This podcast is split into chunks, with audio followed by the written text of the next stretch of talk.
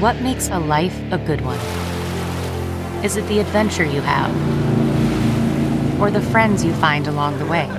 Maybe it's pursuing your passion while striving to protect, defend, and save what you believe in every single day. So, what makes a life a good one? In the Coast Guard, we think it's all of the above and more, but you'll have to find out for yourself. Visit gocoastguard.com to learn more. Okay, picture this. It's Friday afternoon when a thought hits you. I can spend another weekend doing the same old whatever, or I can hop into my all new Hyundai Santa Fe and hit the road. With available HTRAC, all wheel drive, and three row seating, my whole family can head deep into the wild. Conquer the weekend in the all new Hyundai Santa Fe. Visit HyundaiUSA.com or call 562 for more details. Hyundai, there's joy in every journey. Welcome to the refresh from Insider, presented by WebEx by Cisco. I'm Dave Smith. And I'm Rebecca Ibarra. It's Thursday, April 7th, and we're bringing you real time news, fresh like live radio, but on demand like podcasts. Here's the latest. On this vote, the yeas are 53, the nays are 47, and this nomination is confirmed. The Senate has confirmed Judge Ketanji Brown Jackson in a bipartisan vote. Lots of history being made here. Once retiring Associate Justice Stephen Breyer steps down this summer, Jackson will be the 116th Justice and the first black woman on the Supreme Court in its 233 year history. Jackson is also the first former public defender to be elevated to the top court in the country. The UN General Assembly, all 193 countries in the organization, has voted to suspend Russia from the UN's Human Rights Council. The US led the effort, which accuses Moscow of gross and systematic violations and abuses of human rights in Ukraine. The move required a two thirds vote. Only 24 countries voted with Russia. According to the AP, Russia is the first permanent member of the UN Security Council to have its membership revoked from any UN body. The Biden administration says it has disarmed a Russian botnet, which is a network of hacked computers, before it could launch attacks, possibly in the U.S. In a very movie like operation, U.S. agencies and allied governments secretly entered infected corporate networks and disconnected routers and firewalls from the Russian military hack. We don't know yet what kind of attack the botnet's creators had in mind. German intelligence says it intercepted radio traffic of Russian soldiers discussing how they shot civilians in Ukraine. That's according to German magazine Der Spiegel. One of the recordings includes a Russian soldier describing how he shot someone off their bicycle. It's unclear what day or in what part of Ukraine the conversations took place, but the New York Times on Wednesday published drone footage of Russian troops killing a cyclist in Bucha. A federal judge has found a New Mexico man who participated in the January 6th insurrection not guilty of trespassing and disorderly conduct. Matthew Martin testified that he had never been to the Capitol before, so he didn't know protesters weren't allowed to enter the building. In fact, he said it was just, quote, a magical day in many ways. His case marks the Justice Department's first defeat in prosecuting January 6th rioters, and with more than 380 other people charged with similar misdemeanors, it could encourage others to take a similar stance of ignorance. The Postal Service has been saved. No, not the band. They broke up almost a decade ago, and there's no putting that genie back in the bottle. I'm talking about the U.S. Postal Service, which has seen widespread complaints about mail delays and was predicted to run out of money in the next two years. President Biden signed a bipartisan bill into law on Wednesday, overhauling the U.S. Postal Service, securing its finances, and ensuring six days a week mail delivery is here to stay. Coming up, we look at whether members of Congress should be allowed to trade individual stocks. Plus, we play two headlines and a lie.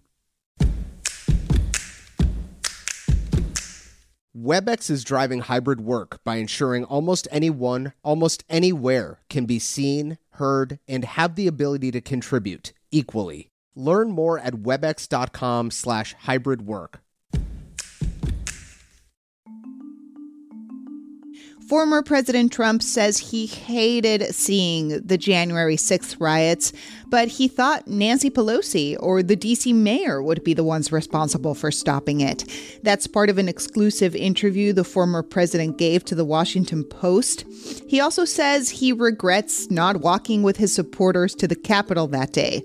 Other nuggets he didn't destroy any call logs from that afternoon despite a seven hour gap in the White House logs for that day and he refused to say if he'll testify before the January 6th committee. Lawmakers from both sides of the aisle introduced new legislation Wednesday to create a no fly list for unruly passengers as violence on airplanes has taken off. Sorry for the pun. Or am I? Individual airplanes have their own list of people who are banned from going on their flights, but that simply means they can just choose a different airline to fly. The Protection from Abusive Passengers Act would put people convicted of assaulting crew members on a list maintained by the TSA. President Biden might support the growing union efforts at Amazon. During a union conference Wednesday, Biden leaned into the mic to celebrate the Amazon workers who voted to unionize in New York City last week, and then he said this By the way, Amazon, here we come. White House Press Secretary Jen Psaki later said Biden was merely voicing his longtime support of workers' rights and that he has no plans to get the government involved in unionizing efforts. Closing arguments have begun in a bankruptcy trial that will determine how the Boy Scouts will settle tens of thousands of sexual abuse claims. If a judge approves the process, the Boy Scouts would create a fund worth more than $2.5 billion, which would help the org make payments to as many as 80,000 men who say they were sexually abused by troop leaders. The movie Selena is back out in select theaters starting today.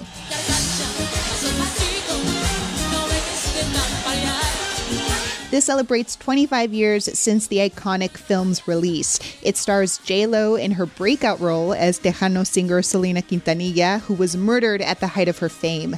Some theaters are holding movie parties with sing-alongs, so uh, check your local listing.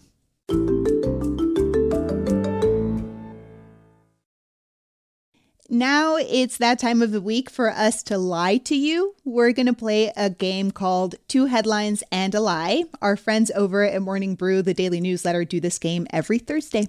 So, Alan Haburchak from Morning Brew will be playing with us again this week. Alan, can you remind our listeners how the game works? So I'm going to read you three news headlines. All of them are going to seem like they're real, but one is faker than fat free ranch dressing. and Dave and Rebecca, you're both going to guess which of the three is the odd one out, which one you think is the fake headline. I, a reminder that Dave, last week I guessed right and you guessed wrong. So uh, right now I am in the lead, um, just in case anyone is keeping score. Game on. Let's do it. All right. So here's the first headline. Headline A these buzzed monkeys could help explain why we love drinking. Headline B Scientist who genetically modified human babies released from prison. And headline C Got an extra KN95? MoMA is collecting used masks for a new COVID exhibit. Ew, that's so gross. so, what do you think? Which of those headlines is the lie? All right, here here's my thoughts. The genetically modified babies in B, th- like that to me seems plausible because genetically modified babies sound awesome. Like super babies, like release no. that guy from prison ASAP. Like we need that guy to be making super oh, babies more. No. And yeah, but we don't need drunk monkeys to tell us why alcohol is awesome.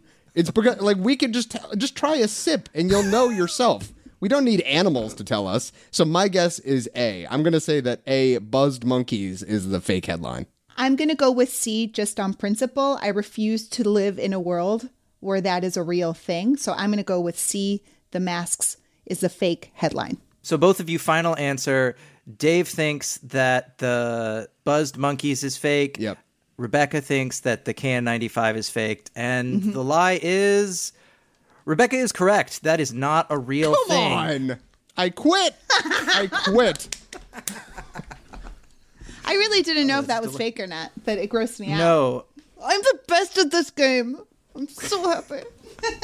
Slightly more background. So, the findings from a recent scientific study support something called the drunken monkey hypothesis. I huh. love the name which basically says that humans' love of alcohol actually started with monkeys eating fermented fruit. But these Oh. monkeys aren't jumping around deliberately making bathtub gin. They've just gravitated towards alcoholic fruit because it's higher in calories. And thus, it's more filling. It helps them evolutionarily. And then genetically modified babies are not, in fact, super babies, Dave. Oh, come on. So You really missed. this is a scientist in China who a couple years ago went against the global community and just like did some genetic modification on embryos and then implanted them in a surrogate mom and the babies were born. He was then put into prison because not a thing that you're allowed to do genetically modify human embryos and then actually have them come to term. So none of the embryos were able to shoot lasers out of their eyes, is what you're telling me. Sadly no no laser-eyed babies. Next time. Next time, China. And then, of course, we made up the one about MoMA collecting your dirty old masks, but it's 100% something that MoMA would do. Alan, thank you so much, as always. Uh, my pleasure every time. And be sure to subscribe to Morning Brew and listen to the refresh from Insider again next Thursday for another two headlines and a lie. Hey, here's a question for you. Do you think Congress members should be allowed to trade individual stocks? Now, what if we told you that by the nature of their jobs, they sometimes have access to information the public doesn't, and they can use it to get ahead in the stock market? Whether or not they should be allowed to trade stocks in the first place is a hot topic in Congress right now. There's even a hearing happening today to discuss it, and it was sparked in part by Insider's own investigation into congressional conflicts of interest. Insider reporters Dave Levinthal and Kimberly Leonard are here to talk about why Congress is considering banning members from trading individual stocks. We just reported this week that Earl Blumenauer, a Democratic congressman from Oregon, he bought 31 different stocks on the day that Russia invaded Ukraine, including in defense contractor Raytheon. His office said this was all a big mistake and miscommunication with his financial advisor, but nevertheless, it happened. And then we found instances in which certain members of Congress claim to be uh, strong on particular issues, whether it be the climate crisis, anti smoking legislation, but yet invest in the very companies, such as fossil fuel companies and big tobacco, that are causing these problems in the first place. And I find it interesting that this issue has bipartisan support. Why do you think that is? This is a bipartisan phenomenon uh, because both sides have been screwing up so badly in a major, profound kind of way.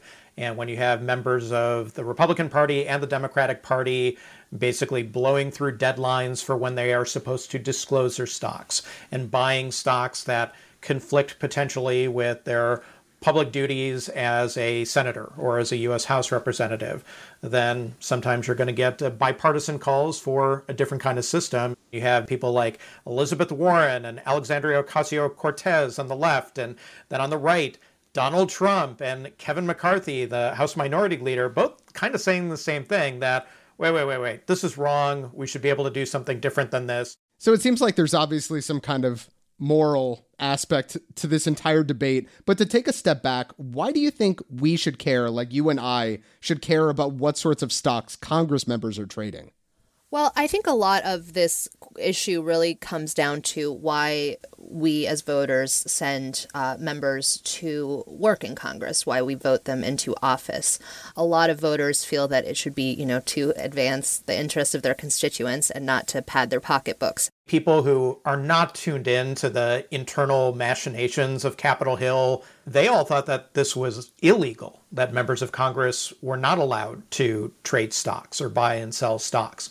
So they were, in a way, finding out for the first time that not only was this practice causing all this trouble, but that this practice was perfectly permissible in the first place. And in a way that kind of stoked their outrage even more. It really created sort of an outrage machine that went beyond just a single news cycle. So what what do you actually expect to come of the hearing? Do you expect anything to come from the hearing? I think one of the biggest questions right off the bat is going to be how serious are they about the possibility of creating a stock trading ban? You know, should they just do away with this altogether? Have, has Congress shown that it can't follow the rules on stock trading and therefore should it not be allowed to trade at all? But the announcement about the hearing was more geared toward mm, maybe we should have more transparency. Maybe the penalties could be a little bit higher.